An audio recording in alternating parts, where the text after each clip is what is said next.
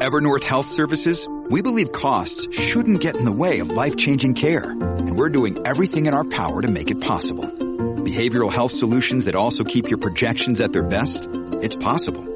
Pharmacy benefits that benefit your bottom line? It's possible. Complex specialty care that cares about your ROI? It's possible. Because we're already doing it. All while saving businesses billions. That's Wonder made possible. Learn more at evernorth.com slash wonder.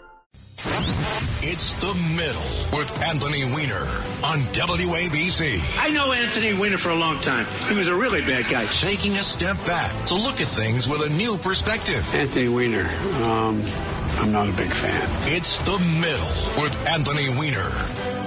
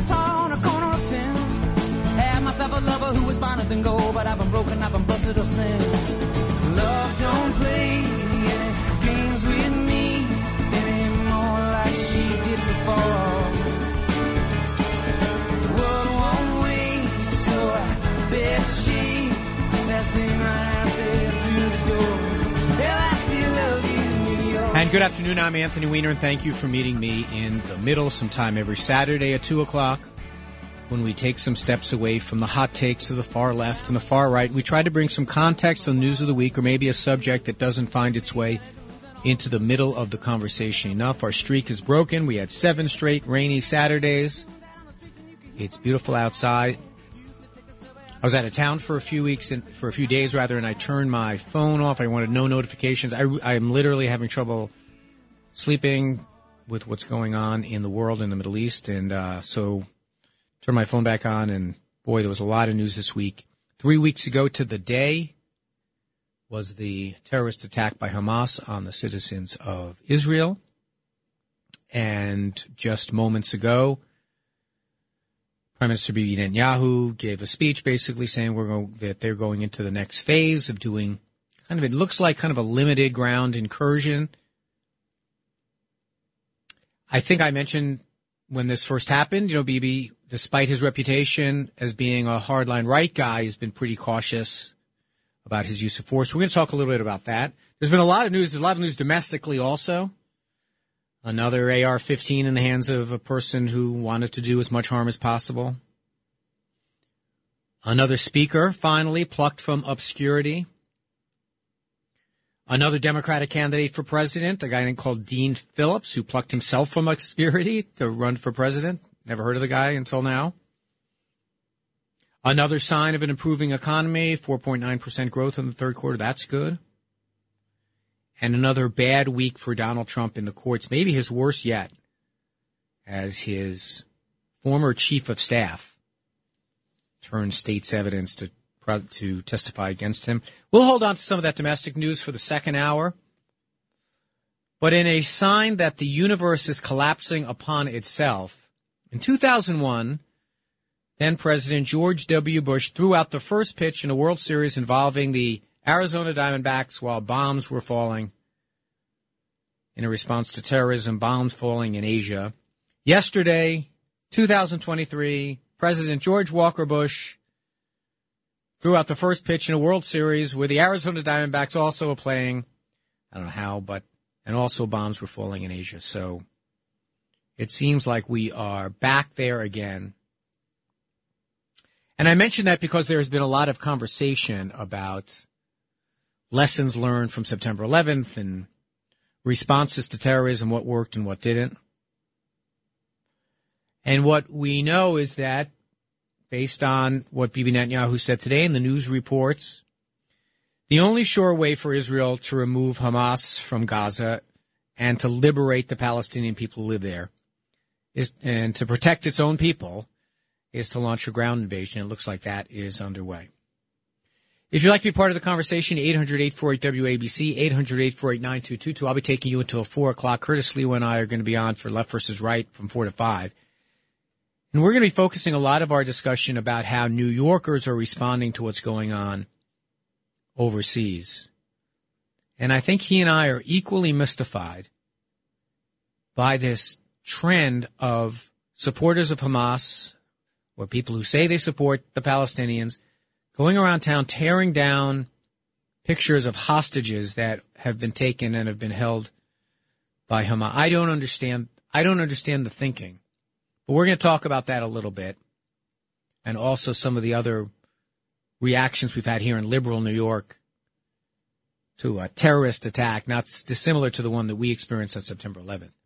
You can catch us here, or if you are out and about and want to try to get us some other way, WABCRadio.com. You can reach us by phone 800-848-WABC, 800-848-9222. We have Ava on the board. Think Christian's taking calls. Matt is supervising. You know, and as some people have been saying all week, you know, well, here it is three weeks later. It took Israel long enough. Like, what were they waiting for? It's three weeks later. How come they hadn't gone into Gaza? I mean, the first and most obvious reason is that there are 229 hostages unaccounted for.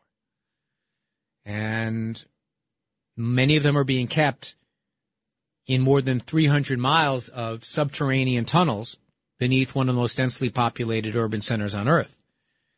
So it's a very precarious war environment. And it seems like up to now, the Israeli military has been kind of softening up the opposition first to make it as easy as possible for its ground forces to go in after. Lots of UAVs, lots of air attacks, they probably are doing everything they can to take out any anti-tank capability that Hamas has as they roll in, as the Israelis roll in with their tanks. They're probably dropping some bunker busting bombs, which are, you know, people talk about the idea of, of a ceasefire. Well, unless you figure out a way to get Hamas out of those tunnels, um, they're going to keep, they're going to stay there. And, and so it might be that Israel's literally trying to smoke out some of these Hamas fighters. I mean, being a hundred some odd feet underground for three weeks is not an easy experience. And there are about 20 to 25,000 Hamas fighters who are in those tunnels. And if indeed Hamas is running low on fuel, there's been different reports. Some say they've stockpiled a great deal of it under there. They need a lot of it because they need generators to provide oxygen in those tunnels. And so if you're wondering, well, why won't Israel let fuel supplies come into Gaza? It's because the fuel is probably the thing that the terrorists need the most and they're going to intercept. Or it could, could just be that they've been waiting this long because this is how long it took Israel to be prepared in a military sense. Look, they have to muster on the north out of concerns that Hezbollah gets involved. They even have to be concerned on its eastern front, that the, where the West Bank is, that there's been a lot of insurgency activity in the West Bank. They've got to be concerned about that. Or it could be that they've been holding on this long because there's some sort of diplomatic discussion going on with Qatar. And recently, last week, I did a podcast, The Middle Unplugged, episode 52, I think it was. We did the different countries in the region. I actually left out Qatar. Qatar, they're a major f- funder of Hamas. They're the home of Al Jazeera, which spreads some of the worst anti-Israel and anti-United States stuff around the world. And they're the home to the top leaders of Hamas. They actually live there. They not only support Hamas monetarily, but they give them safe harbor, kind of the way the Turks do. But another thing about Qatar is, as you probably know, is that's the home to the largest U.S. military base in the Middle East. They're allies of ours, theoretically. They are the so-called face of the moderate Sunni world. And I, as I've said on past episodes, you know, this search for the moderate Sunni state is like a child who searches for the unicorn. But the real reason that Israel might have been holding out and delaying as long as they could is that Israel's a democracy and a plurality of Israelis want their government want at least you know want their government to wait. Uh, a poll came out yesterday in Maariv, which is a big newspaper in in Israel, And they asked the question, should the military begin a large scale ground invasion? 29% said yes. 49% said it's better to wait. 22% was undecided. Because remember, there's 20 children and babies held hostages. The campaign has been waged by the families of the hostages to try to get them out by any way you know possible. I mean, when you're a, a dictatorship, you don't care what the public thinks. But if you're Bibi Netanyahu, particularly very uh, a very unpopular prime minister, I mean, the country's rallied together. But as you've heard me say on these airwaves, I predict by this time next year he is a former prime minister of Israel. And so, getting back to the to the President Bush example or the analogy or parallel with 9-11. Even the good war. Remember, Iraq was a debacle, but even the one that people like Barack Obama and others said the good war is Afghanistan. And we learned that, you know, you break it, you bought it. So what comes after the invasion for Israel is the tough part. 800-848-WABC is our phone number, 800-848-9222. You can also reach me on Twitter X at, at Rep Weiner.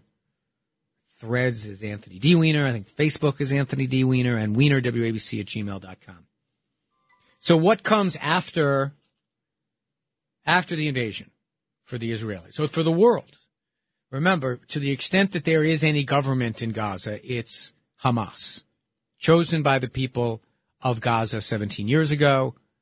Probably today they're not very popular, but it doesn't matter. That's all there is for infrastructure. Fatah, the Palestinian Authority, which runs the West Bank, they have no power, no authority there in Gaza. So what happens? Let's take the best possible scenario.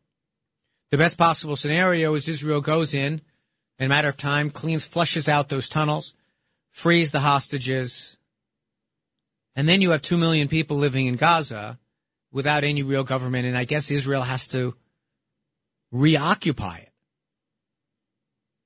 Which they don't, despite all the mythology you read out there, Israel does not want any part of Gaza or the way. They don't want to be the quote unquote occupier here. They've been trying for for 75 years to not be in that position because it's nothing but headaches. And the same reason no no Arab state has stood up and said we'll we'll take control, whether it be Jordan in the West Bank, Egypt in Gaza. No one has stood up to do that. So it's it's stuck to. So you go and you do the invasion. You free the hostages. You kill every last Hamas fighter. You, you pull out Hamas, by the way, best case scenario. We know it's not going to be that easy. But then what? And that's why so many friends of Israel, including the United States, have said, hey, listen, think this through. So it could be that the delay has been just a function of a democracy trying to think about how they how they want to how they want to proceed, and also I mean, Israel has a lot of bad, bad options. I think the U.S. posture has been just right. The United Nations, I think Curtis and I are going to talk about this as well. The United Nations, the UN calls for a ceasefire, and the United and the United States and I think 19 other states voted no. Well, one of the reasons that that happened, there's no mention of Hamas in the whole resolution. There's no like it's there. They're the worst. Just the worst.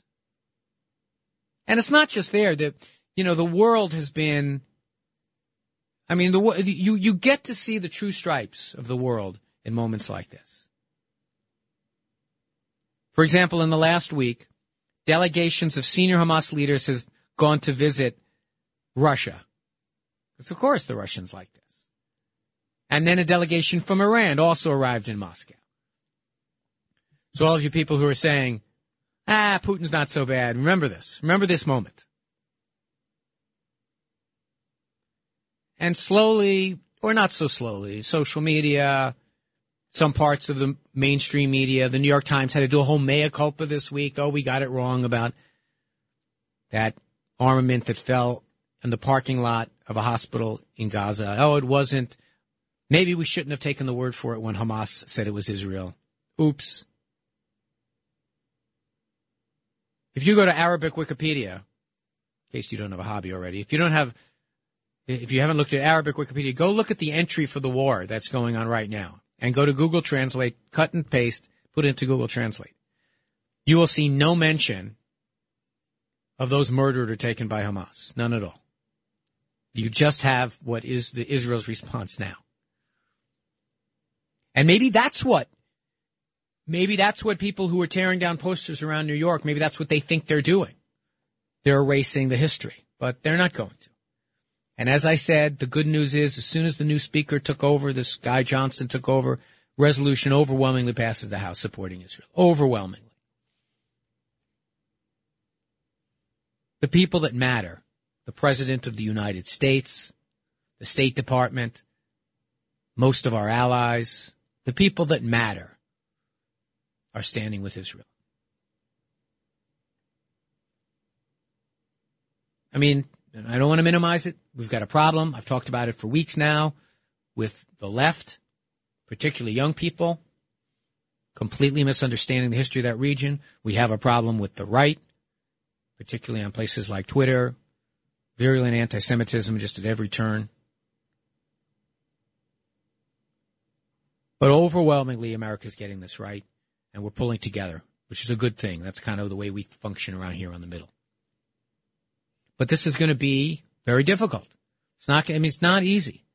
Our, and civilians are going to die. yeah. I mean, I don't, that's, that's terrible that it's the, the case. The Israelis, perhaps, you know, I think that Bibi Netanyahu said this during his remarks just now. The most, the most ethical fighting force in the world, considering things that no other fighting force would consider.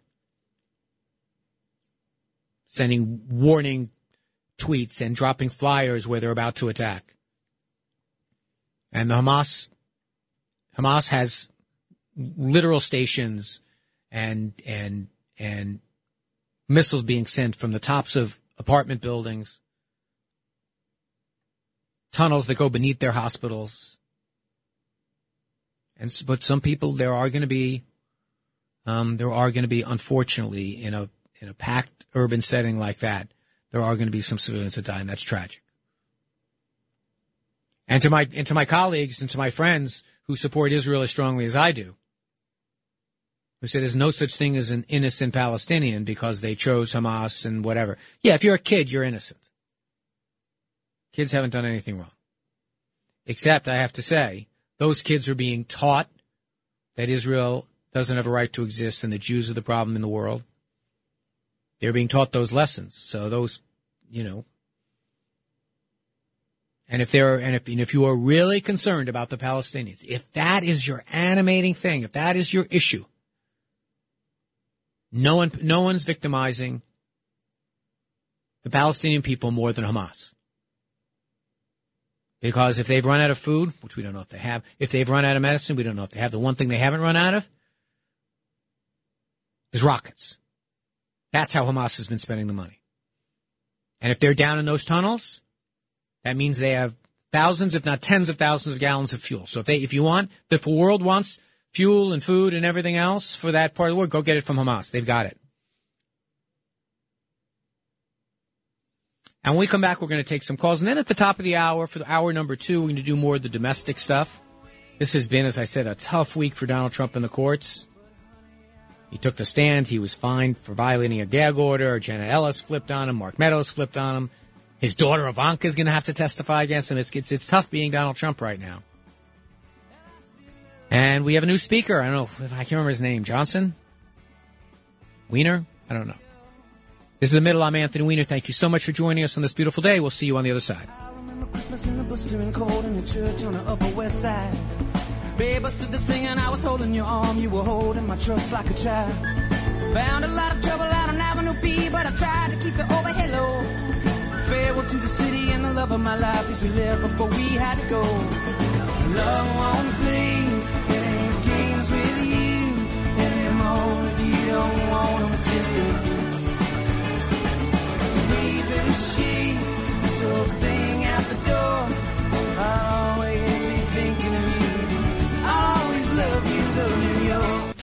This episode is brought to you by La Quinta by Wyndham.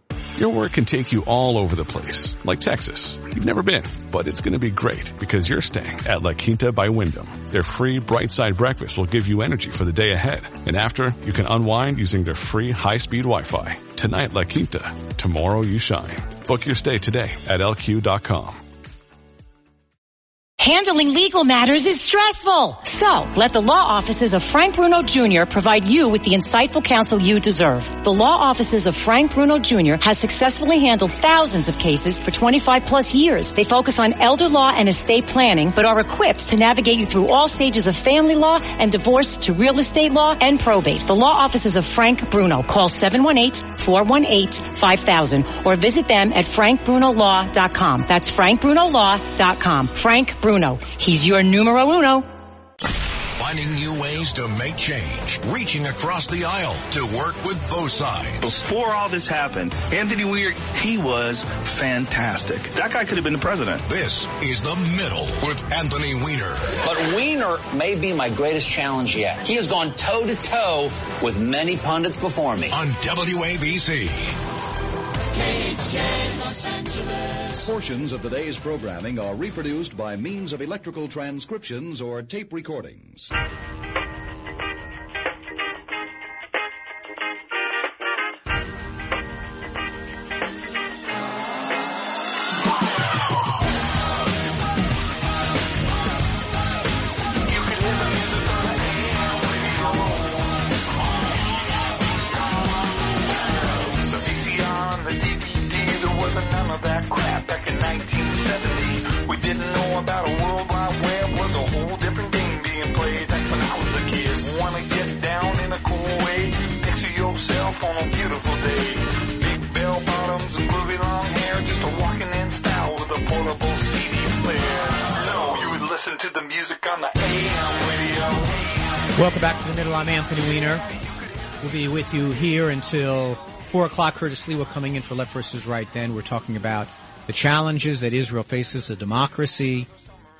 trying to live up to the standards that it has for how it prosecutes war in an impossible situation. They have, they have, you know, they have Hezbollah in the north saber rattling.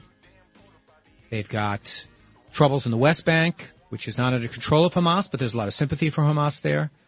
They've obviously got the challenges that they face internationally. Turkey, basically, an al- you know theoretically an ally, a member of NATO, who supports Hamas and has said publicly that they didn't that they blame Israel for all of this. I think I saw that Israel had called back its representative there, its ambassador there, to as a protest.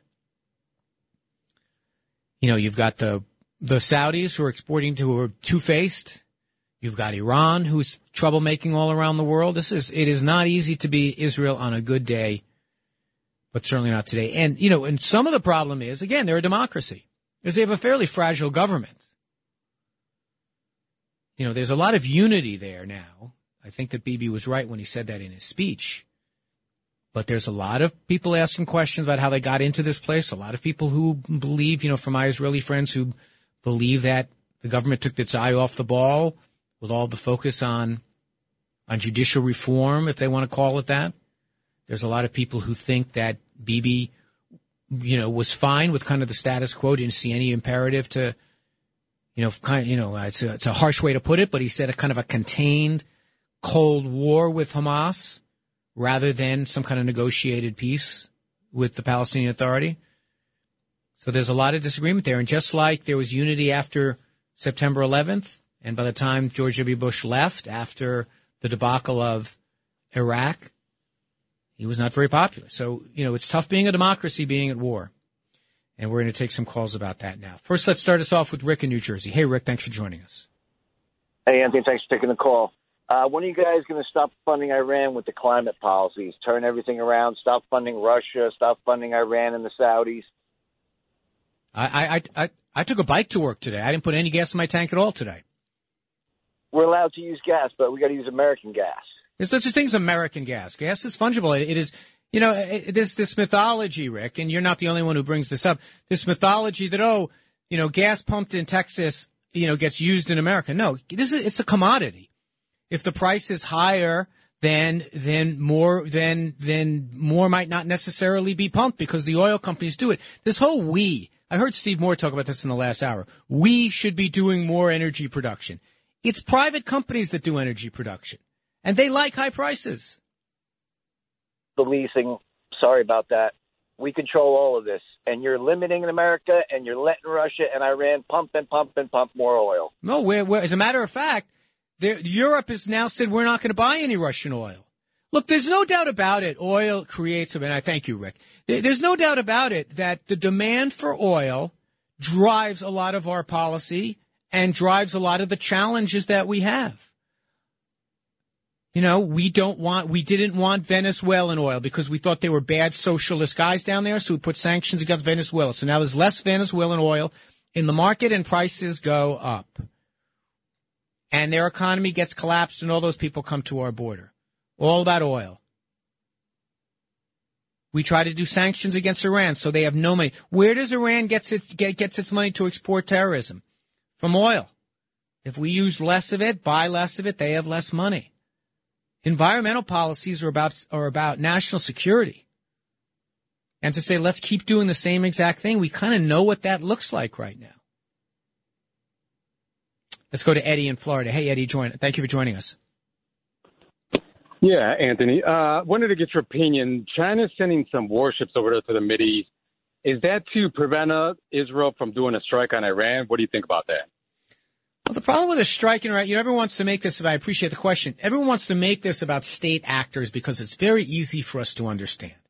We have this, this country is in this place and it's doing this thing. That's how we think about wars. That's how we've been growing up to think about wars.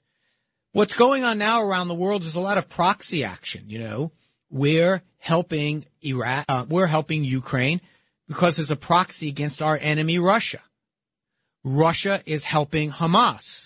Russia is helping Hezbollah. Russia is helping Iran.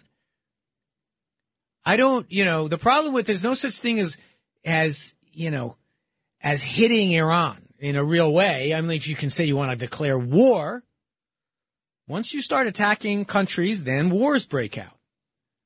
Um, I think that the way you get change in, in Iran is to, to some degree strangle its ability to export terrorism. And one thing you've got to absolutely do is not let it get a nuclear weapon, because then it doesn't matter how much oil they have, they have a nuclear weapon, they hold all the cards. That's what the nuclear, the Iran nuclear deal was about, was to try to prevent them from getting a nuclear weapon. But I don't necessarily think that, you know, Israel, I don't think Israel wants, put it this way.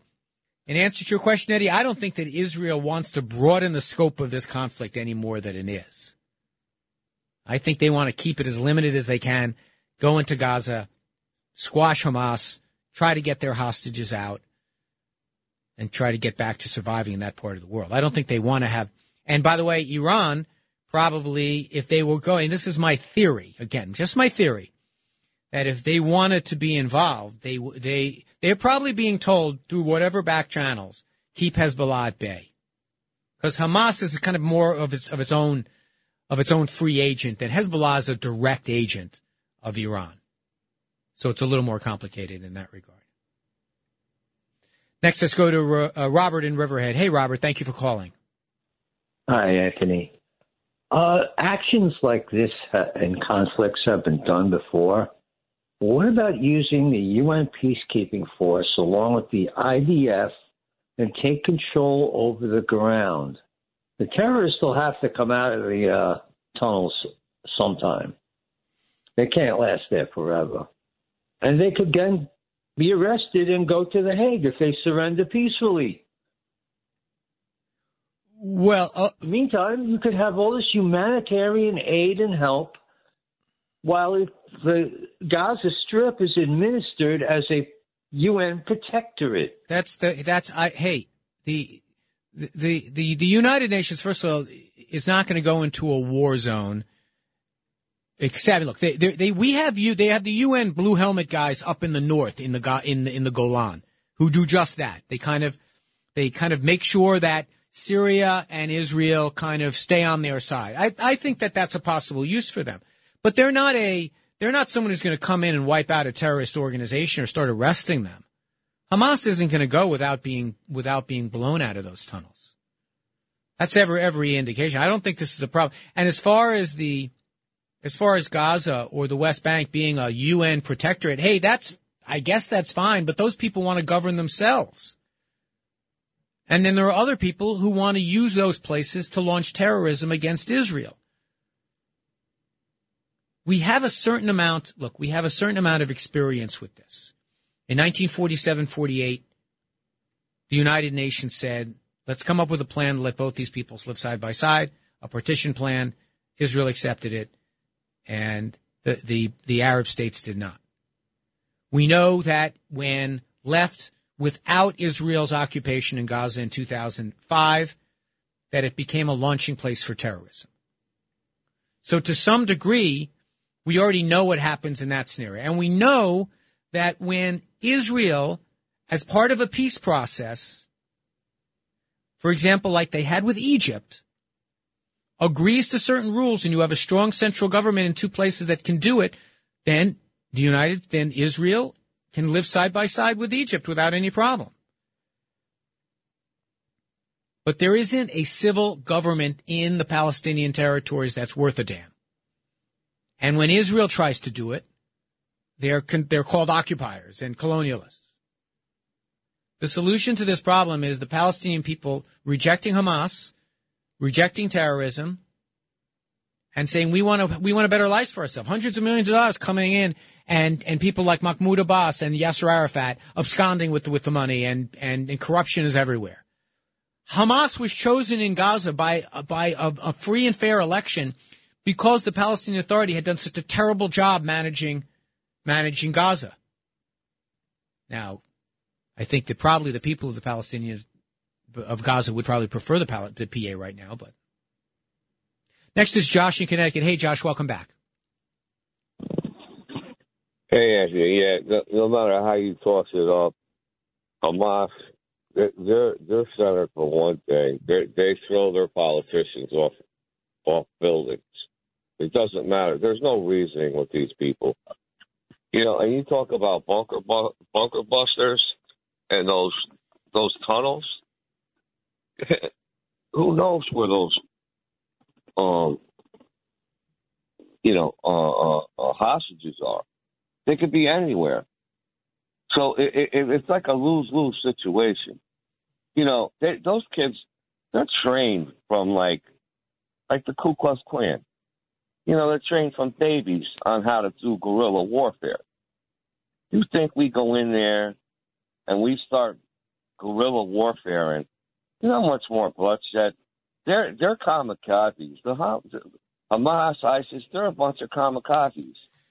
They don't care. They they'd rather die than give up anything. I think that's I Josh, I think you're probably right. I think that it's pretty clear that when you're dealing with Hamas, you're dealing with an organization that doesn't follow the rules of law. They're terrorists. They take hostages. They take children hostages. And they have been trained for this for some time. And they're animated by one thing, and that is wiping out the state of Israel and the Jews that live there. And that's why sometimes I say this to my pacifist friends. Sometimes the only solution to that is you have to let, you have to let you have to let the, the, the military do what they need to do. But it is not easy. It's complicated. And we'll talk more about it when we're back from the middle. This is Anthony Weiner. So great to have you along.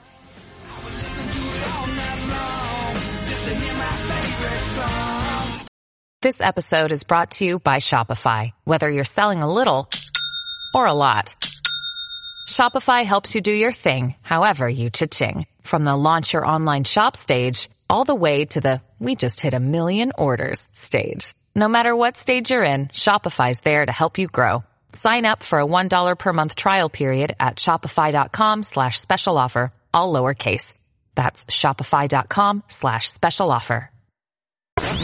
It's the middle with Anthony Weiner on WABC. I know Anthony Weiner for a long time. He was a really bad guy. Taking a step back to look at things with a new perspective. Anthony Weiner, um, I'm not a big fan. It's the middle with Anthony Weiner.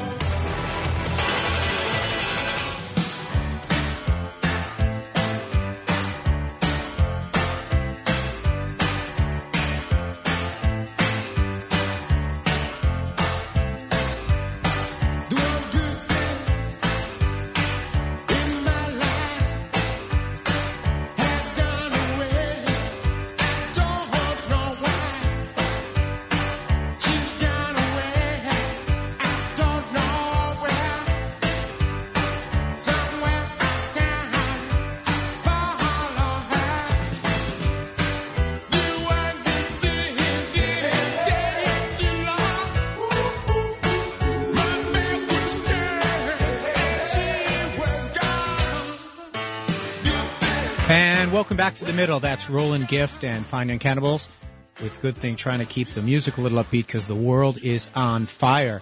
You see, there was a something like an 11 hour gun battle between India and Pakistan and Kashmir. Is there any part of the world? Just calm down, everybody. But some serious stuff going on in Eretz Yisrael. The ground part of the campaign. News breaking at this hour also that Mike Pence has dropped out of the presidential race to which half the audience is probably saying, wait a minute, Mike Pence was running for president? Mike Pence, I mean, we'll talk about it a little in the second hour where we're going to do some more domestic issues, but he kind of had the worst of both worlds. He could no longer, you know, he thought he was going to run as kind of the inheritor of the Trump base, but Donald Trump's getting that. And he thought he can be the honest, the guy that speak honestly about conservative principles back from back when he cut his teeth, when I was in Congress with him but that's not really where the party is anymore. The party is much more, you know, just more fealty to, to owning the libs and that kind of thing. So, uh, Mike Pence is out of the race. So let's go back to some calls. We're talking about the challenge that Israel faces as it confronts the next phase of the war. Let's go to George in Manhattan. Hey, George, thanks for calling. Hi, thank you for taking the call. Listen, I'm going to bring up something that I wouldn't uh, dare bring it up with anybody else, practically no one else except you on this station, because you're a very rational, reasonable person, and you don't really speak uh, impartially. I mean, uh, partially, rather. You know, so I admire you uh, uh, with respect to that fact. Now, the question is this. I'm not going to mention Israel's existence if the United States were not assisting at all and they were sort of isolationists a la uh, uh, Buchanan, you know. Uh, uh, but here's my question Why is it that no one on the WABC has mentioned what's happening in Nagorno Karabakh where 120,000 Christians, right? They were blockaded, starved, and expelled from their uh, historical land. They were 80% of uh, the population uh, of Nagorno Karabakh, you know, and then with uh, the Axis powers, uh, uh, viz, Turkey, Azerbaijan proper, and also Israel's military aid, arms, right?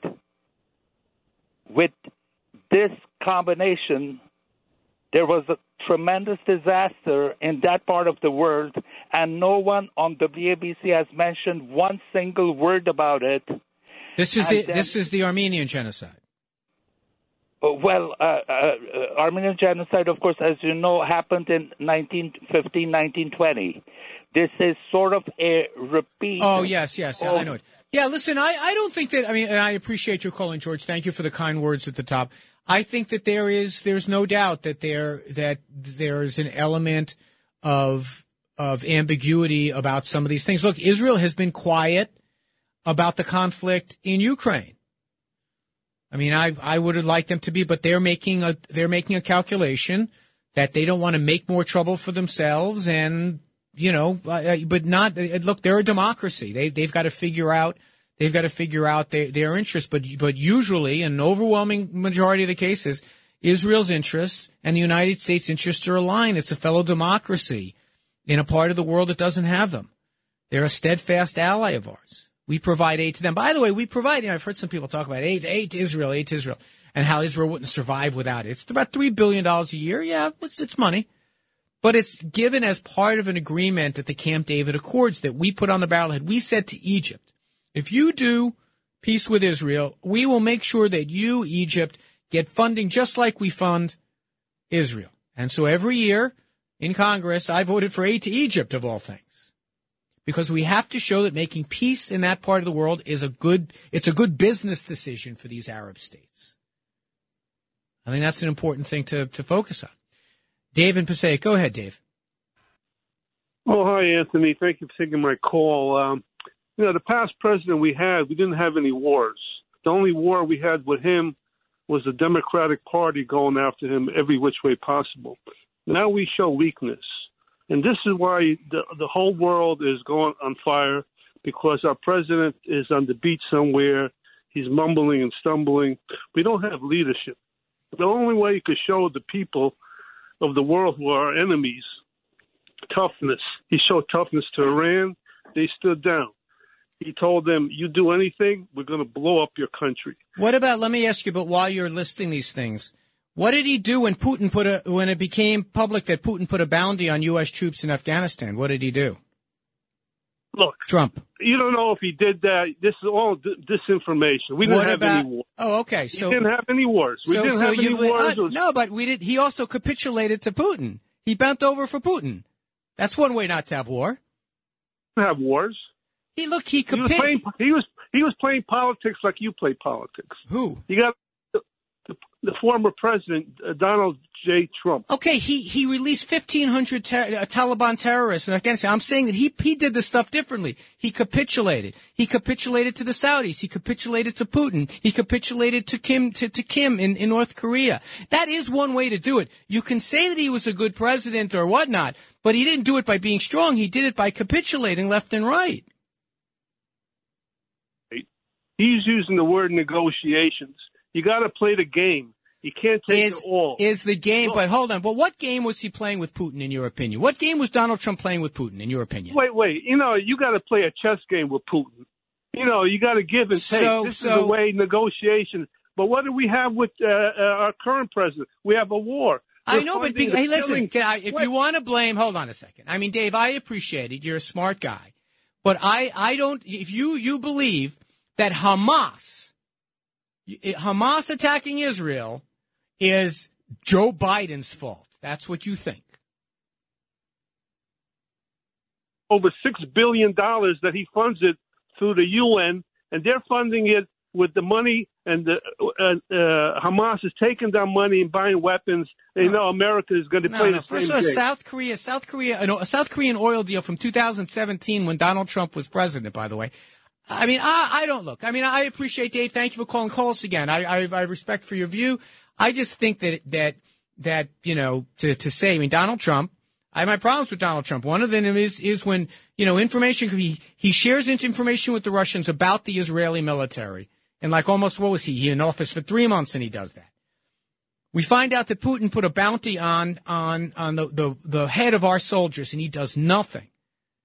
He goes over and gives Kim Jong Il the most publicity he's ever had, and got nothing for it. Kim Jong's um um uh uh, uh um uh, nuclear program is con- continuing, has made progress. Now, I have some real problem with the Iran nuclear deal. I get it. I mean, I'm not I'm not. That's a tough one. But I will say this: they're now closer to having a nuclear weapon again when they had been stopped under the nuclear under the nuclear deal. And before we get too far down this road with the Iran, I I explained the Iran situation a couple of weeks ago. Iran is selling oil again, guys. They're selling it to the Chinese because the Chinese used to be part of our regime under Obama to cut off um, Iran as part of the Iran nuclear deal. You know, it was the Chinese who were part of that. The Russians were part of that with us. Can you imagine that? Under Obama, under Hillary Clinton as Secretary of State, the Chinese and the Russians joined into sanctions against Iran. Now, obviously, they're not anymore. Now, Russia and China are buying Iranian oil again. I mean, it's complicated, no doubt about it. But I mean, to, to say that Donald Trump's hands are clean on this, I don't know. I didn't see him do a single thing to stop the Saudis from exporting terrorism during his administration, funding Wahhabism around the world, funding textbooks that, that, that, declare, that declare Jews are the pigs.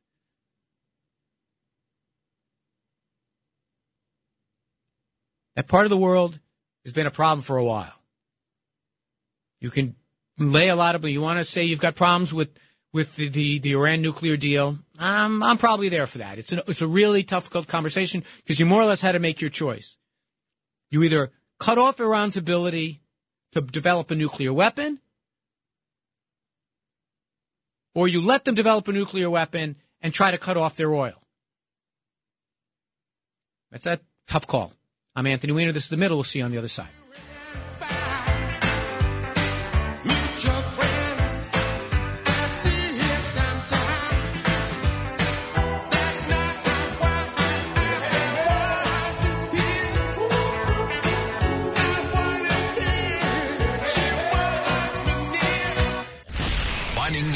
To make change, reaching across the aisle to work with both sides. Before all this happened, Anthony Weir, he was fantastic. That guy could have been the president. This is The Middle with Anthony Weiner. But Weiner may be my greatest challenge yet. He has gone toe to toe with many pundits before me. On WABC.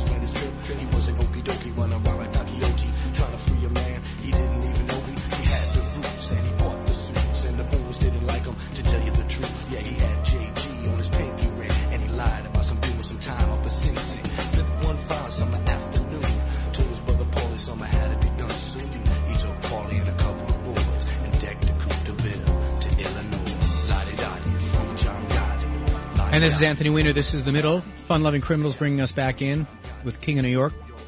I'm going to bring you till 4 o'clock today. Then Curtis Sliwa comes in. We're going to talk a little bit about how New Yorkers are responding to this. And we're particularly, I mean, I don't know what I would do if I saw someone tearing down one of those flags. They're all, it's become the new thing now for people who are I, pro. You can't say you're pro-Palestinian and tear those down. Those are being pro-Hamas. And it's being so disrespectful. Can you imagine? Well, I'll talk about it with Curtis. I, ha- I have thoughts on this. He's going to be, uh, we're going to be teeing it up on left versus right at four o'clock. The next hour, we're going to do some domestic stuff. Pence dropping out, the AR-15 scourge in our country. Mike Johnson, the speaker. Santos. I think you might be surprised to hear my take on the Santos thing. You know, one of the first interviews he did when the scandal broke was with me and John Catsimatidis. How weird was that? Me. Anyway, let's go to a few more calls before we get to the top of the hour. Let's go to Dom in Minnesota. Hey, Dom.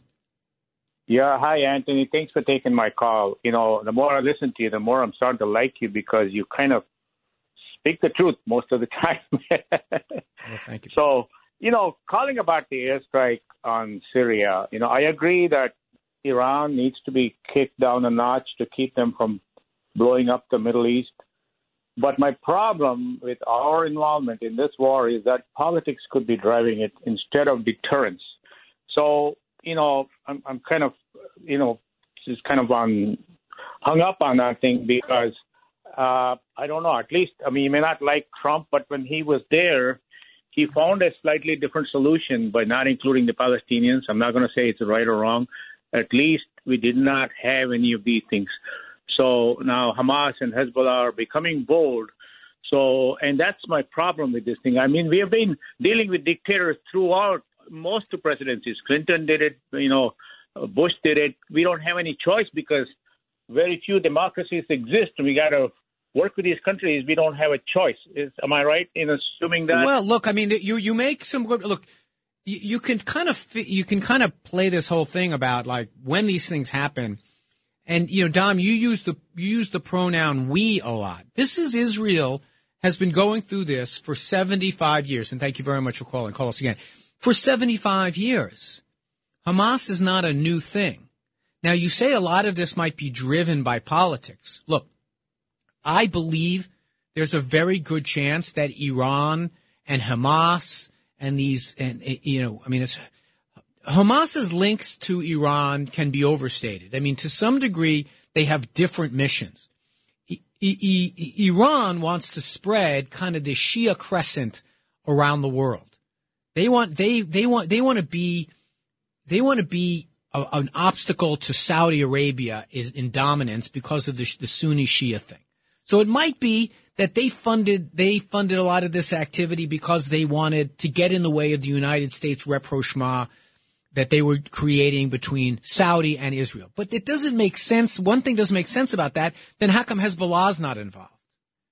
But saying, "Oh my God, this happened under under Biden," thank God it did because Biden has been one of the strongest supporters of Israel a country's ever seen. Now, there are some good things that Donald Trump did. Donald Trump moved the embassy from Tel Aviv to Jerusalem. Thank God he did. Good for him. Amen. The Abraham Accords, they were fine. I mean, the UAE and Bahrain were never the big problems in that part of the world. But I think there wasn't action on Palestinian peace for one reason. The Palestinians didn't find a way to choose leadership that could negotiate for anything. Fatah was too weak. Hamas is a terrorist organization. It doesn't want to negotiate anything. And one to one degree, politics might have played a, a role here, but Israeli politics was Bibi Netanyahu putting together a cabinet based on the fringes in that in that country, and not necessarily the best people to try to get good outcomes in security. Did he have the best security people involved? Was he listening? Was he paying attention? The intelligence community, community in Israel has taken responsibility. The military has taken responsibility. You know hasn't taken any responsibility for, for what happened three weeks ago today? Bibi Netanyahu. Now that politics is for another time, and it's not my politics because I'm an American. They're a democracy. They get to choose their leaders. And I am totally fine as an ally of theirs saying, hey, I think you might want to do this, you might want to do that, but I don't get to vote there. They're a democracy and we should permit them to carry things out the way they think it's right, the same way we would expect it if we were in a similar position. When we come back on the other side, we've got lots of domestic news this week. Bad week for Donald Trump in the courts. They're trying to throw Santos out. Mike Johnson is your speaker. Who's that? Yes, I get it.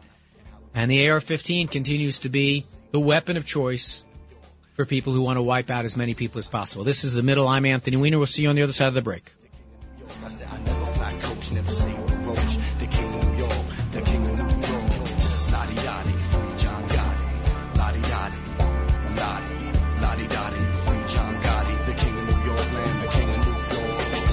This is New York's talk leader, the crown jewel of talk radio, WABC. It's the middle with Anthony Weiner on WABC. I know Anthony Weiner for a long time. He was a really bad guy. Taking a step back to look at things with a new perspective. Anthony Weiner, um, I'm not a big fan. It's the middle with Anthony Weiner.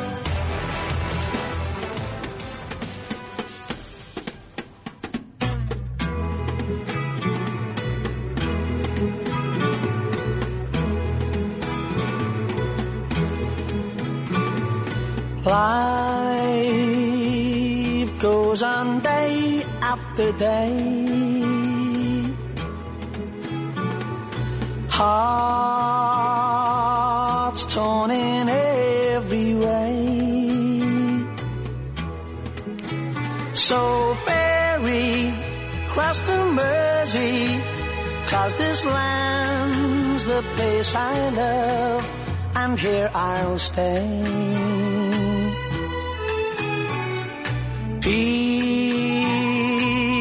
People, they rush everywhere. And welcome back to the middle.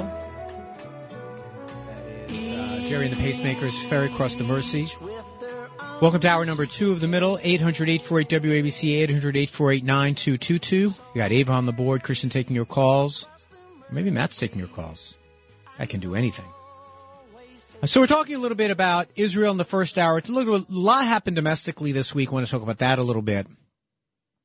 We just found out that Mike Pence dropped out of the Republican primary or suspended his campaign. Some of that might be because on Monday, one of the most influential polls in the whole country comes out, the Des Moines Register poll that comes out, one of the best of, um, and, and I say one of the best, it's most predictive they do a very, very good job. You can argue it's a little bit early. You know, the primaries, uh, the uh, the caucuses aren't until I think January, so it might be that Pence got early wind on what was going to go on there. A lot of campaigns are making it an all or nothing situation.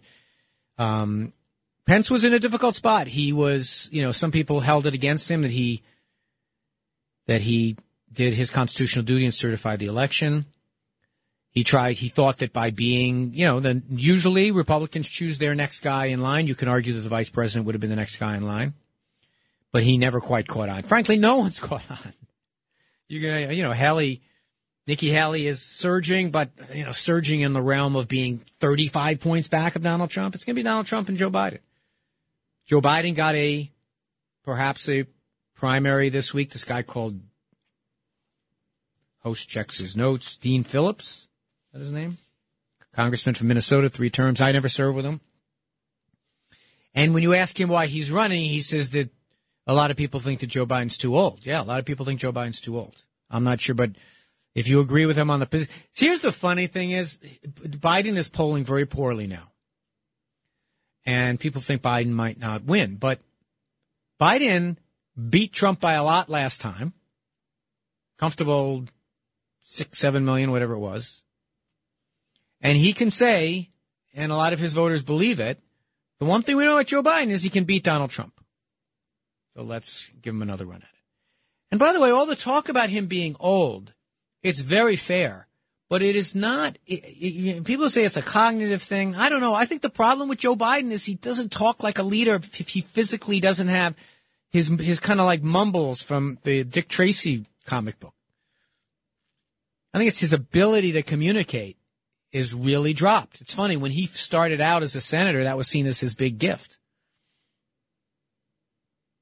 Also this week, we have a new speaker that most of us can't pick out of a lineup. One of these organizations, I think the Emerson poll, one of these famous polling organizations, the ones that do serious polls, they, they polled his numbers and then they made up a Congressman Smith or something like that. And it turns out this made up congressman had the same approval ratings as Mike Johnson. So we'll say, look, I want the guy to succeed, but knowing his politics, you're going to have a lot of moderate Demo- Republicans who are going to spend a lot of time next November running away from Mike Johnson because he is a very conservative guy, doesn't believe in the separation of church and state, wants to criminalize people who engage in abortions, those types of things. And in the category of, well, we didn't see that coming at all, another mass shooting with an AR-15, Uvalde AR-15, Buffalo AR-15, Boulder AR-15, Orlando, Parkland, Nashville, Las Vegas, Sandy Hook AR-15, AR-15, AR-15. There used to be an assault weapons ban, and not that we had zero shootings, but they were a handful each year. And then because it was sunset and the Republicans stopped it from being reauthorized, we have this spike now of AR-15 related shootings. Oh no, it's not the gun, it's the person. Yeah, all right. But the, the person with a less powerful weapon would be great. And a very bad week for Donald Trump. I told you I would keep you posted on the many legal cases that he has. He had his civil trial. Civil trial, he committed fraud in the valuation of his properties. That's already been ruled on. Now it's a, they're having a hearing, a trial on as uh, as to how much he has to pay back and whether he has to he'll keep his business licenses in New York. Here's the witness lineup. November 1st, Donald Trump Jr. testifies. November 2nd, Eric Trump testifies. November 3rd, Ivanka Trump testifies.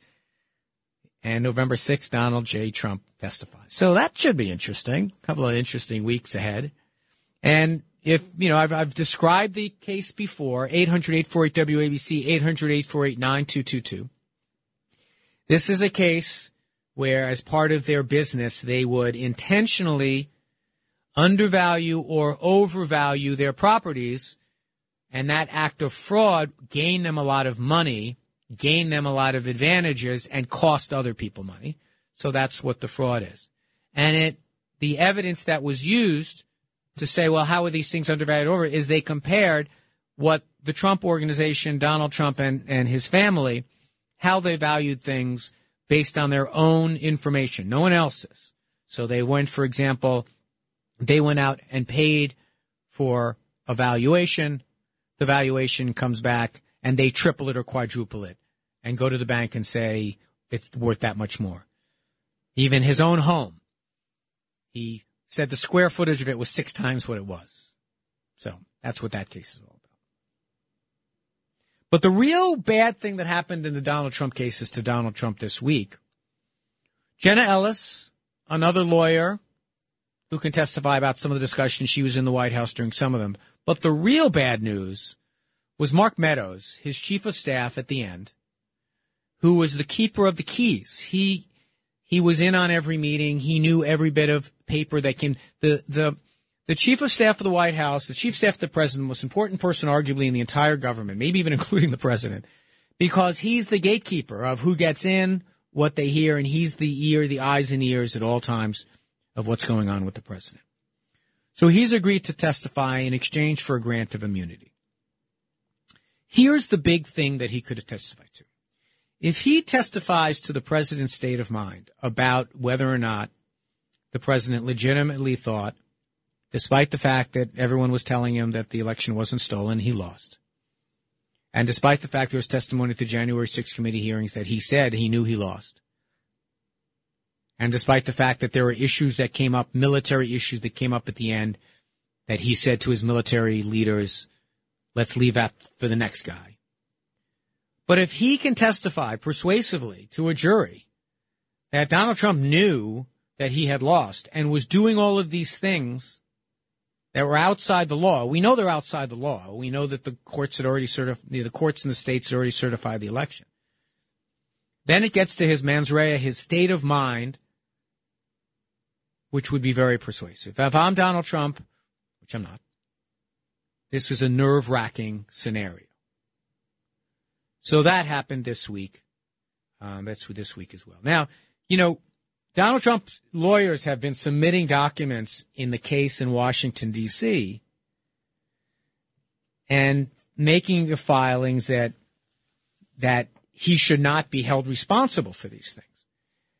And there's some fascinating things that they're arguing, and maybe you you agree with them. You know, one is they make the argument in one of these filings, you can't prove the election wasn't stolen.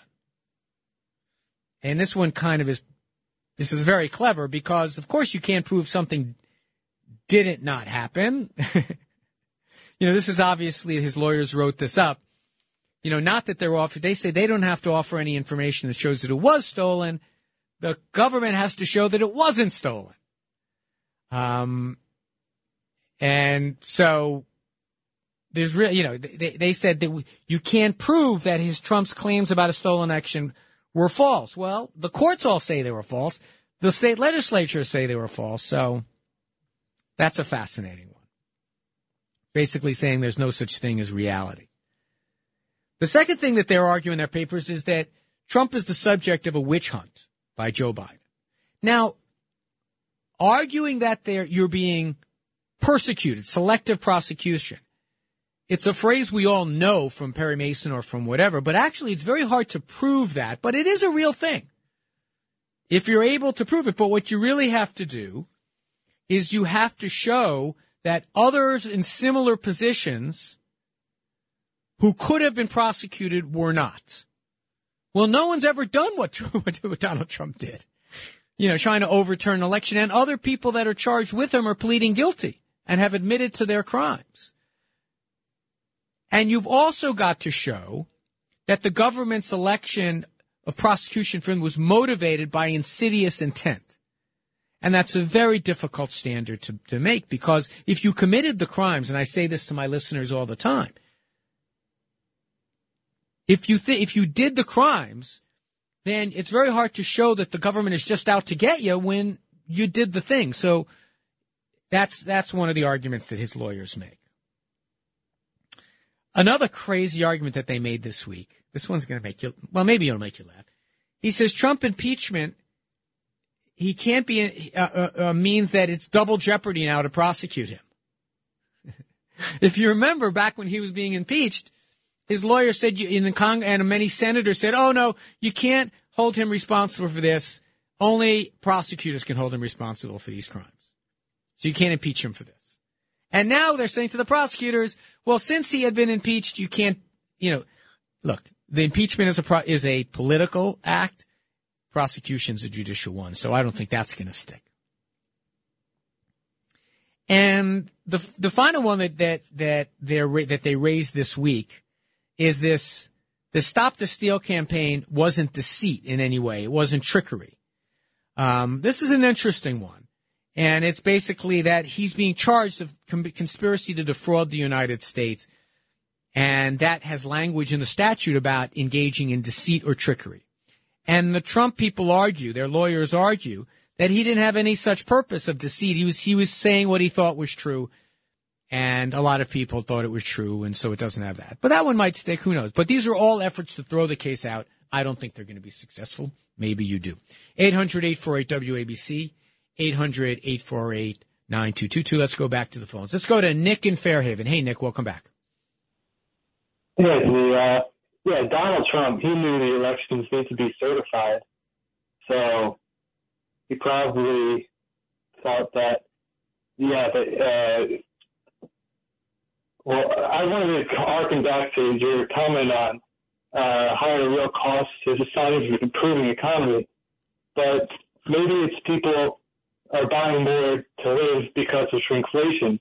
Are goods getting smaller and less nutritious and poorer in quality. Um, I think lower GDP is a sign of a material benefit. So what do you think about that? A lower GDP. Is that what you said? I'm, I'm Yeah, having, I'm, I'm, benefit- yeah, I'm having a little trouble making you out. Your line isn't great. Thank you for calling, Nick. I'll try to pick up on what I think you were saying. I mean, look, there is. I, I talked at the top about the statistic that the that the GDP growth has been exceptional, 4.9 percent annualized in the stat that came out for the third quarter. Very good numbers. However, there are a lot of problematic numbers. Inflation is still stubbornly high. Um, but now we no longer are in this position where everyone's guaranteeing that we have a recession. Um, and that GDP isn't the only number that you care about. There's no doubt about that. Um, as far as the first point I think that Nick made about Donald Trump's, you know, about the certification election, you got to keep, keep in mind a lot of what these crimes were about were things he did after the election had been certified by the states. For example, all the stuff that he's accused of doing in Georgia, the conspiracy there was after the legislature had already certified the election, after the Secretary of State had already said there was no fraud, after the Secretary of State already told the president directly there was no fraud and that the results were right, and they had done several recounts in Georgia, and they were still trying to get these false, these fake electors chosen. So, um, I think that was that was his first point, but hopefully Nick will call back on a better line. Uh, Richard in Texas. Hey, Richard, welcome back. Hi, how are you? Good, thank you. Uh, anyway, I want to just uh, go back to this uh, oil thing, and if you just let me uh, say what I want, then of course you can say whatever you want. Uh, it's really important. When uh, Trump ended his presidency, they were producing 400,000 barrels a day. They were as poor as church mouses. They couldn't pay Hamas and they couldn't uh, pay Hezbollah.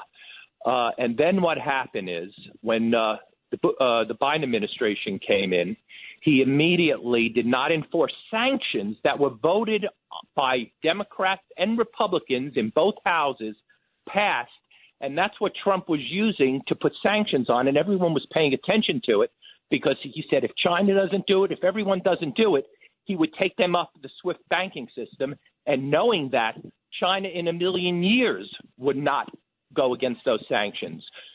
Biden, since he's been president, has not enforced those sanctions. They've gone up to 1 million to 3 million barrels a day from 400,000. And they are making anywhere from 60 billion to 100 billion since he's been president. I've heard those two figures, and that's why I'm giving both to you.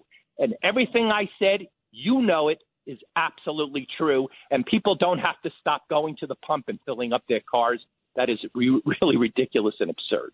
Now Well- I will keep quiet. I appreciate it, Richard. Thank you again for calling. You always bring a lot to the table. There are statistics. There are there are what is the expression? There are statistics, damn statistics, and damn lies. Yes, when uh, uh, Donald Trump left office, Iran was not making much oil revenue. Nobody was because it was COVID. And the oil consumption was dramatically down around the world. Arab states, troublemaking states, all of them were making less money. And, but when th- the inflection point was at a previous point in, in, in, in the description that Richard gave you, is that when we dropped out of the Iran nuclear deal, one of the reasons that was argued not to do it is it kept to some degree a regime in place that Iran was in a nuclear box that was that was in there because their previous supporter from China and Russia, those had, those countries had both agreed to agree to the Iran nuclear deal. And when we left, China started buying Iranian oil. Now, they didn't buy it directly. They bought it through Malaysia and other types of places. And there is no doubt there are some winners in the Russian war against Ukraine and our ability and our desires to try to cut off Russian oil money so that they wouldn't be able to do harm to Ukraine. And that is the Arab states. The Arab states have benefited from a rise in price because of the turmoil of the war. Now, maybe Richard doesn't believe that, that, that we should be trying to, to stop Russia from exporting its oil. We also tried to do the same thing with Venezuela. But Iran has been going around the sanctions because they found willing partners. They found willing partners in China that they didn't have before. And China buys a lot of oil. And they're buying a lot of it through Malaysia. Look at how much oil, if you want to do some statistics, Richard, do a little research to how much oil Malaysia imports. It's a tiny country and they import way more than they can ever because they repackage it and have been selling it overseas. I mean, I think that we should try to cut off the Iranians any way that we can. And maybe Exxon and BP and these other folks can help. Maybe they can. I don't think it's in are, they're insane. All of these oil producers want higher prices, guys. You think, oh, well, that oil company, that oil producing state, we don't want to benefit, but the other one will. No, they were, they all benefit. When oil prices go up, everyone who produces oil benefits, including Iran. The only sure way to choke off Iran and to choke off the Saudis is to choke off the thing that they export. And if you think you can do it by pumping more oil in Texas, you got another thing coming. It's never proven to be true. If it was true, I ask you this. All of those years that we had the sanctions in place before the Iran nuclear deal, how come it didn't stop uh, Ahmadinejad from, from exporting terrorism? And the reason it didn't, the reason it didn't is because we can't do it alone. We need to be in international coalitions with the other big players. And Donald Trump was terrible at that. Plus, he was a suck up for the Saudis completely sold out to the Saudis. And yes, Richard is right. Oil consumption and oil prices were very low when Donald Trump left office because he ground our economy to the halt with the terrible way that he handled COVID. I remember that. So do the American people. That's why they threw him out of office. It's Anthony Weiner. This is the middle. We'll see you right, right after the break. People around every corner, they seem to smile and say, we don't care what your name is, boy. We'll never turn you away. So. Finding to make change. Reaching across the aisle to work with both sides. Before all this happened, Anthony Weiner, he was fantastic. That guy could have been the president. This is The Middle with Anthony Weiner. But Weiner may be my greatest challenge yet. He has gone toe to toe with many pundits before me. On WABC.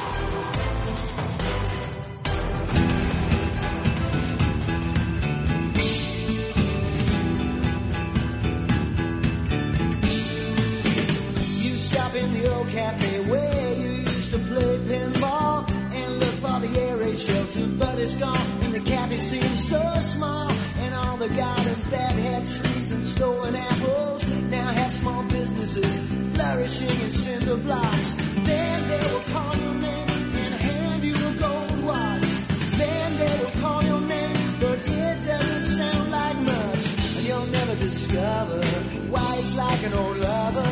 You can't touch anymore. It doesn't mean much anymore when you go back in time. And welcome back to the middle. I'm Anthony Weiner taking you to four o'clock. Curtis Sliwa comes in at four. He's, he and I are going to be talking a little bit about how New Yorkers are responding this crazy trend of tearing down posters of people that had uh, held hostage by Hamas. Also, the Republicans, some Republicans in our area are finally waking up and saying that they want to throw George Santos out of office. Okay, look, guys, I get your problem, meaning you, the Republicans in swing states, in swing districts rather in New York, who have to figure out any way possible to get out of the dysfunction of the Republican Congress right now.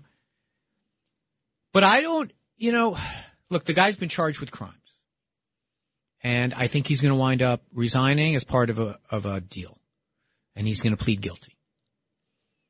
But there's a certain kabuki theater going on. These Republicans who are now like D'Esposito and these other guys say, "Oh, let's throw out George Santos." Suddenly, they notice that he's that whatever he's a problem. They know their speaker is not going to do that. They know probably enough of their caucus is not going to do it. But on a much broader level, the things that he's accused of doing are now the subject of an ethics investigation in Washington and the subject of a criminal investigation in the Eastern District of, of New York. Let's let that happen. Look, the, he was voted for by his constituents there. Now you can say, oh, they didn't have the information that they needed. That's on them. They can, you know, and, and then the, the, the, the Democrat in that area, Zimmerman, he had the information, didn't do a good enough job getting it out. Reporters should have done a better job. Who, eh, but this is not, the thing about elections is, you don't go back and say, oh, I learned something new about the guy. I'm going to change my mind and throw him out. No, you serve two years. He has a two year term. His constituents decided that they wanted him. Maybe they changed their mind and he did a lousy job. That's fine.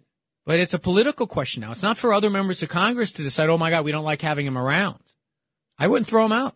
Now, I, I was under a lot of pressure to resign. I eventually resigned. But most of the reason I resigned was that, you know, one, I had, I was going through things and I was putting my family through things. I wanted it to stop and I, I felt a, a, a for the, I was dealing with, I was dealing with stuff.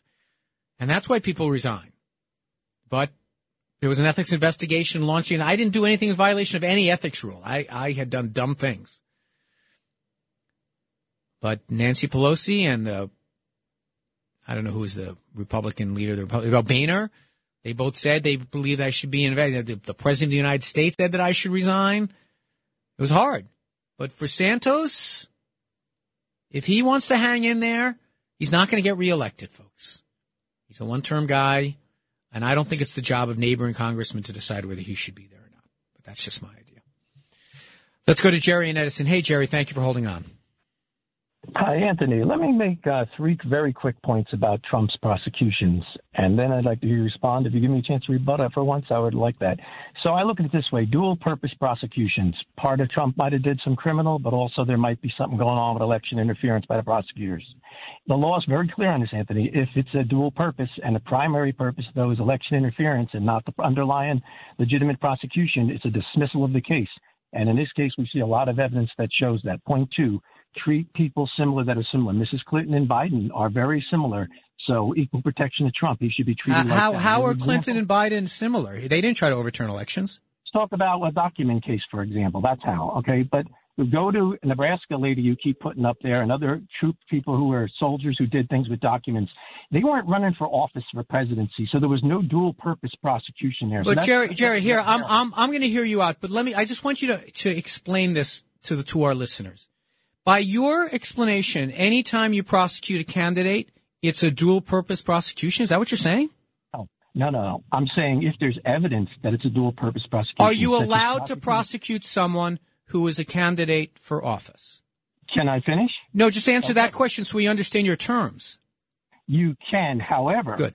If there's evidence showing that there's a dual purpose, meaning there could be election interference, you have to look into that. Wait a minute, but election interference, you keep going back to the election interference part, and I don't understand it. Are you saying that he should be immune from prosecution because he's a candidate, and you said no? So what's the election interference part? Okay, so if prosecutors are saying in some of these cases they outright said they were going to go after Trump. Who? What? Who? Who did? Who did? evidence Who did? Yeah. Oh, are you kidding me? No. Okay. Who's the lady from uh, New York who's In the civil case, she did. Yeah. She did. She did. Uh huh. She did. Okay. How about Fani Willis? No. You'll have to look that No. up. Look for it. You don't see it? No. Okay. All right. Now, how about equal protection? Well, hold on a second. at- No, no, hold on a second. Hold on a second. Hold on a second. Here's the thing, then, Jerry. You know, you, you know, you've called about this before. This election interference thing. Donald Trump announced very early that he was a candidate for president because he saw this coming and wanted to make this. If he did the crime, Jerry, if he did the crime, should he be prosecuted? only after he has a chance to run for election. If he loses, Wait a minute. Why? Why? I don't have that right. Why? You don't have that right. Why should he get that right? Since when does the does the criminal justice system wait depending on what your job is? Are you saying in your case you think you were politically prosecuted for trying to run for an election, or was did that happen in your case? Then I would agree with you. I don't know. I don't no, no, I, I don't. I, I had, I had left office by then. I had left office, but I'm saying, I'm asking you, Jerry. You've brought this up before, and I don't think you've thought it through. With all due respect, are you saying that someone who does a crime and he's a plumber, but has a really important project coming up, he shouldn't be prosecuted? No, I'm saying if that plumber's primary reason they're prosecuting him is because he's trying to win we the mayorship, already, but we already, we already established that even if you're running for office, and I, enjoy, I, I appreciate your calling, Jerry, but even if he's running for office, doesn't immunize him. The primary purpose, and I asked you for what example? There's yes, in the civil case, the the attorney general in New York, and I went back. I said I would check this this week, and I did. She did say I was going to hold him responsible for everything that he did, just the same way that Abbott when he was attorney general in Texas, said, my job when I'm attorney general is to get up in the morning, sue Barack Obama, and then go back to bed.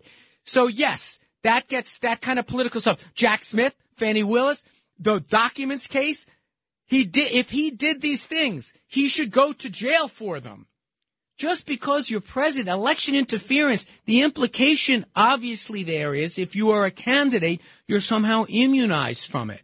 And then, and then Jerry goes and say, thank you, Jerry. You're always a great caller. And then Jerry says, wait, it should wait till after the election. What? I didn't have that benefit. He won't, Jerry won't have that benefit if he's before a court of law and he has some important job coming up. They're not going to say, we're going to wait. We'll wait until you take some other job. That's not the way it works. I get the idea that he's, that Donald Trump's saying, I'm being persecuted, I'm being persecuted, I'm being persecuted. Okay. I said that was going to be one of their defenses. He's going to show selective prosecution. But the fact remains, he is getting charged with serious things and the indictments, which is all we've had to read so far, and the testimony of his co-conspirators, which is all we've really heard so far, is that they said that they did it as, as part of these conspiracies. And there's going to be trials. There are going to be trials. And on that point, let's go to Mario in the Bronx. Hey, Anthony. Hi, Mario. Listen, do me a favor. First, let me speak for about a minute or two before you cut in, because last time you did that, then of course you hung out uh, up on me and didn't give me a chance to explain I myself. apologize, but, but go quickly. We're up against the break, pal. Okay. First of all, when when when do you stop? When are you going to start using the words alleged? So far, you're saying that Donald Trump has done this, he's done that, he's he's guilty. You didn't hear what I said. I just got done saying if he's done the things in the indictments, he should go to jail. I say if as the very first word, Mario. Anthony, when you make the allegation, you say he, it's like he's guilty. He's committed crimes. If he if he's been let off, he'll just commit these crimes again. He hasn't committed any crimes yet, Anthony. I didn't say he'll commit the crimes again. He's not. He's not going to commit the crimes again because he's never going to be president again. But Mario, I said in last week, you missed last week's episode, I did a whole riff about this and how people are forced to, to, to plead guilty even when they didn't, et cetera, et cetera.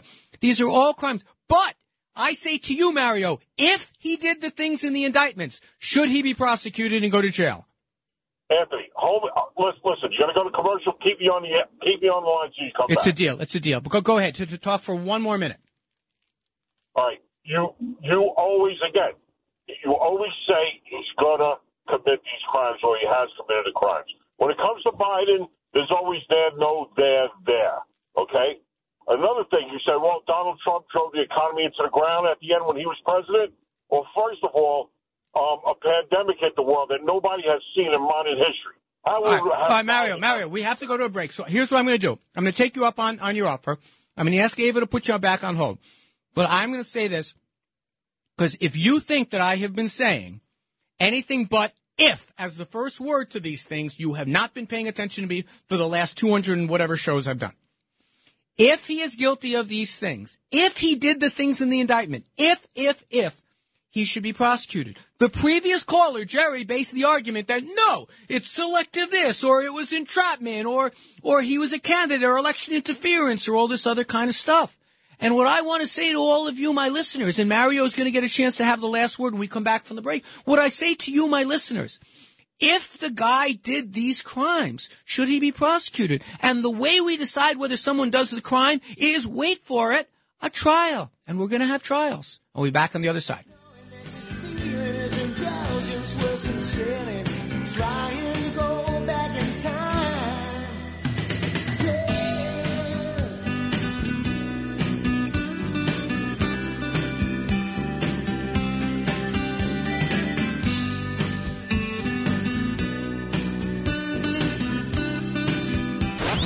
It's the middle with Anthony Weiner on WABC. I know Anthony Weiner for a long time. He was a really bad guy. Taking a step back to look at things with a new perspective. Anthony Weiner, um, I'm not a big fan. It's the middle with Anthony Weiner.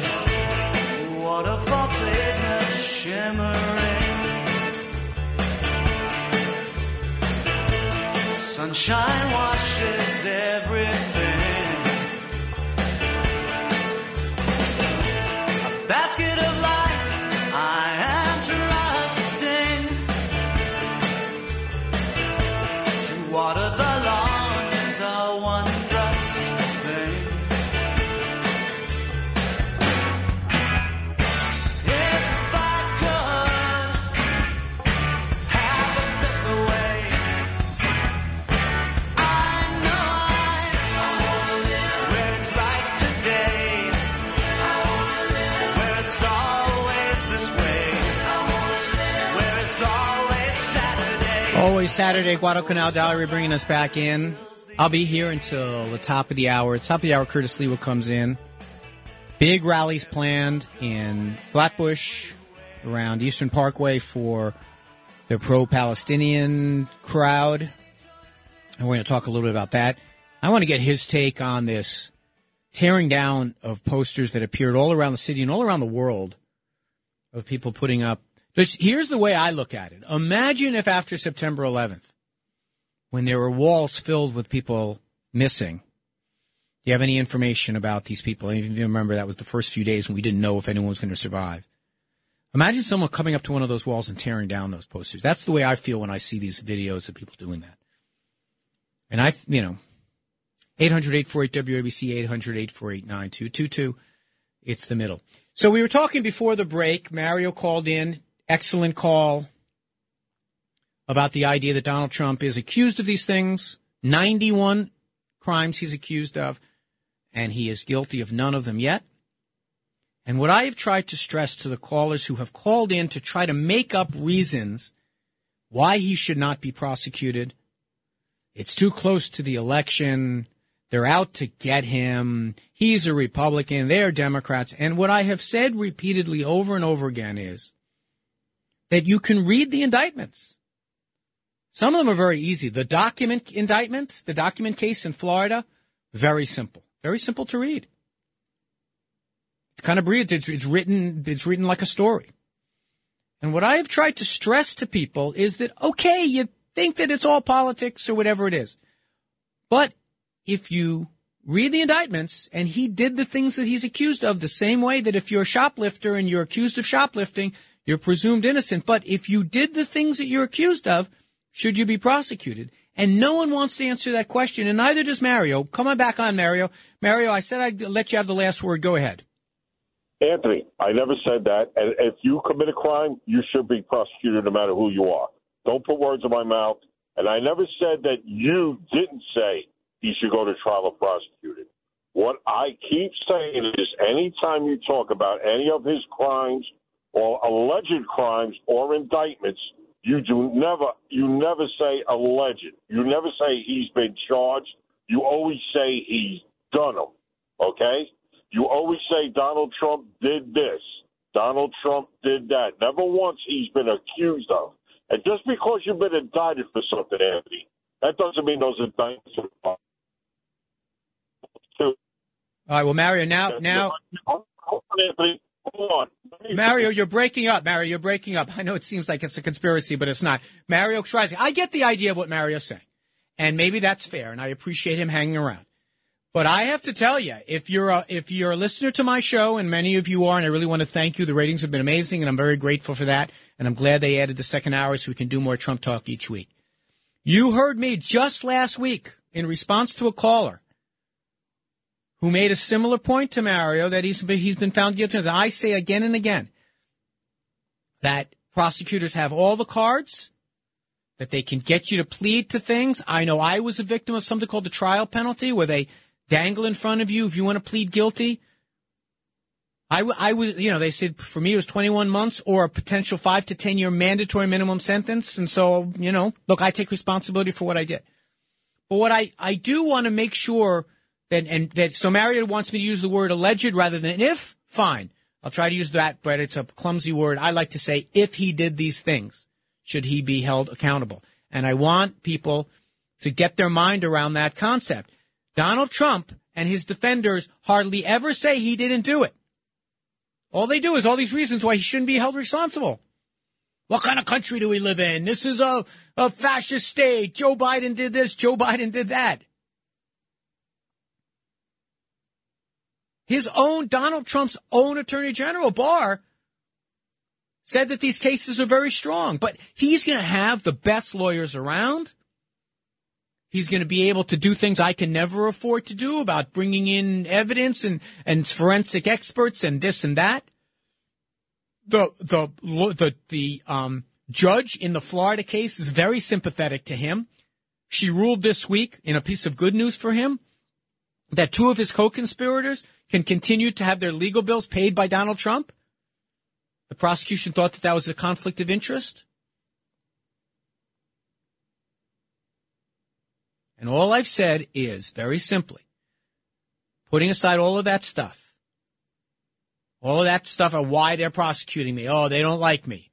I can't get a fair this, a fair that. We have only one way to know.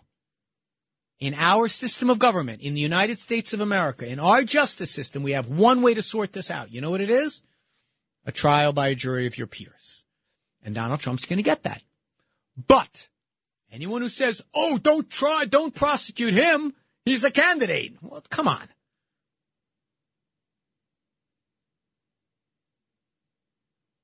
Let's go to Paul in Edison, New Jersey. Hey, Paul. How you doing? Um, I'll leave that whole subject for because I want to talk about uh, the president that we have currently and the weakness he portrays to the world, which is why the world is where it is today. And it starts in Afghanistan, where I have the video of him actually saying when he was running in 2008 that if you pull out of Afghanistan, it's going to take well over a year because if you don't, you're going to be leaving billions of dollars of machinery, and that stuff is going to come back to haunt you. Paul, Paul, Paul, before I'll, I'll let you get your second point. Paul, who set the date for when we would leave Afghanistan and negotiated that exit? Those dates could have been changed. They did not have to be done to leave the weapons there. Well, we left billions of dollars of machinery on in Afghanistan. We had 13 people killed going out the door. We never even had accountability if everybody even why, got brought back. Why did why did Donald Trump set that date? I don't know why he set the peculiar date. Why did he? Why did he? Hold on. Why did he, as part of setting that date, release 1,500 Taliban fighters? He could have worked to get the materials out of the country. Let me ask you something. He Let, could have- let- hold on a second. You can't remove the armaments before the troops are out because the troops need the armaments. But let's stick to my point. Why did Donald Trump negotiate that date? And why did he release 1,500 Taliban fighters and not get a single thing in return? I don't know the answer. The reason that. is that Donald Trump was obsessed with the idea of being the guy that got out of Afghanistan, that even when his own military officers said this is, we, we cannot get it done by that time, he made that deal and, and, and was so eager to get it done that he, he negotiated with the Taliban, elevated the Taliban, excluded the Afghan government from those talks So there was no Afghan government set up. Rather than doing it the other way around, first stand up the Afghan government so they can defend themselves and not have this brutal violence. And Joe Biden made the decision to go ahead with the commitment that his predecessor made rather than risk another flare up of violence because Donald Trump had already brought down our manpower in Afghanistan by two thirds. It was irresponsible and wrong. Now, Joe Biden has a lot of accountability here too. But one of the problems is that when you set a date like that, Donald Trump said during the campaign, you can't set dates because then the enemy knows when you're leaving. Well, Donald Trump not only set a date, but he told the Taliban what it was and then let 1,500 Taliban fighters out. And those 1,500 Taliban fighters came back to shoot at our troops. And you want to blame Joe Biden? I mean, I am fine, Paul. You want to come on here and blame Joe Biden for everything but the rain outside, you can do it. But let's get the whole story here. And the whole story is Donald Trump had us fleeing out of there on a timeline that no military person thought we should leave on. And Joe Biden, if you want to accuse him of anything, is not saying that Donald Trump could not make a good decision if one fell on his head. And he should have said, we're not going to do it. Now, the Taliban said they had a deal with the United States government. And that if it, that if we backed out of the deal, it was going to be a spike of violence again, and we would have to bring more troops to put it down because Donald Trump had pulled out two thirds of our troops already. Joe Biden was caught between the devil and the deep blue sea. If you want nuance, if you want facts, if you want context, come to the middle. That's what I got for you, and we'll have more when we get back.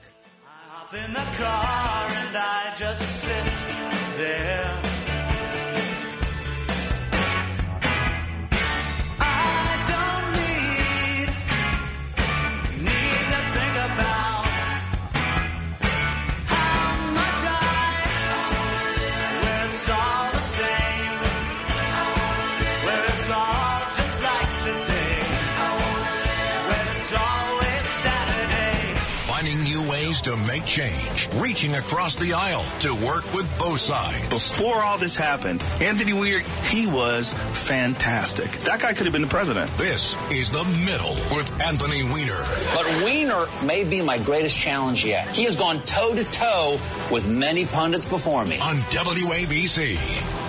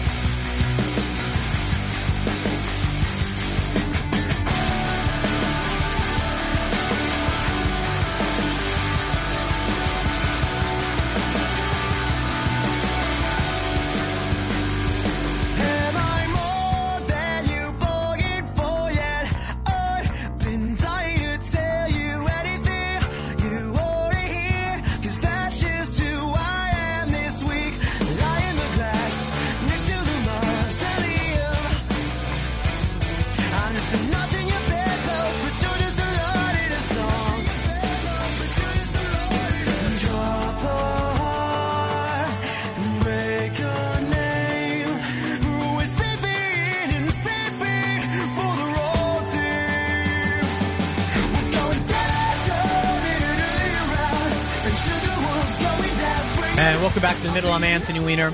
800 848 WABC, 800 848 9222. Taking you to the top of the hour. It's been a great show today. The callers have been great.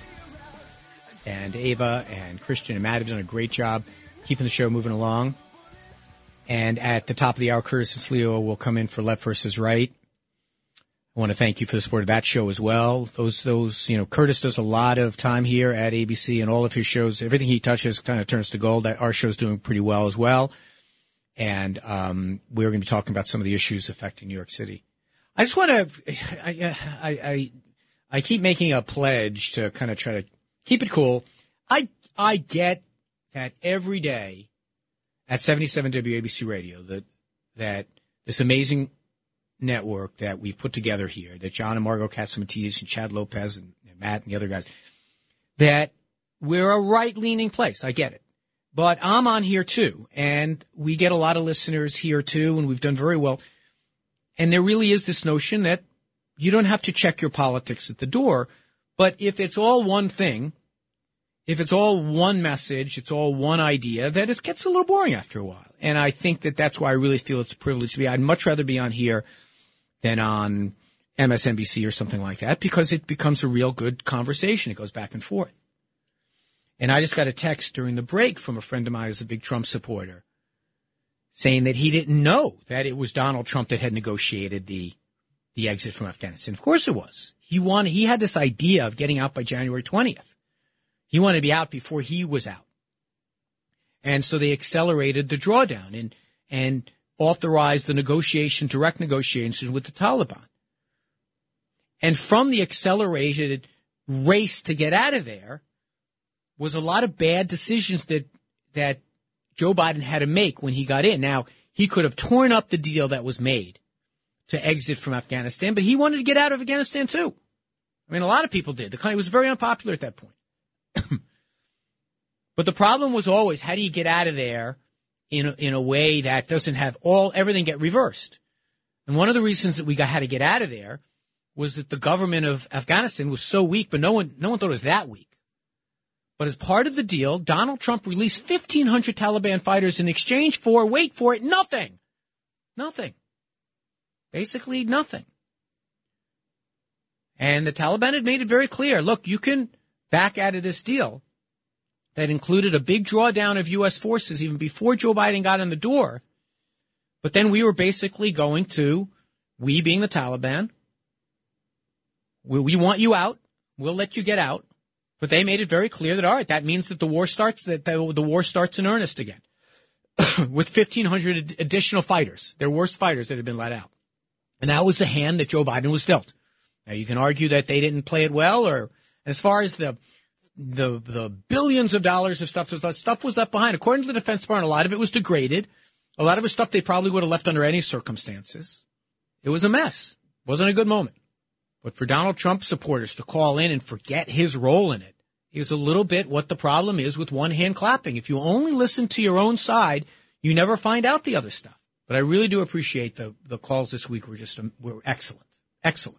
Because people brought stuff to the table that represented a true perspective that a lot of people have.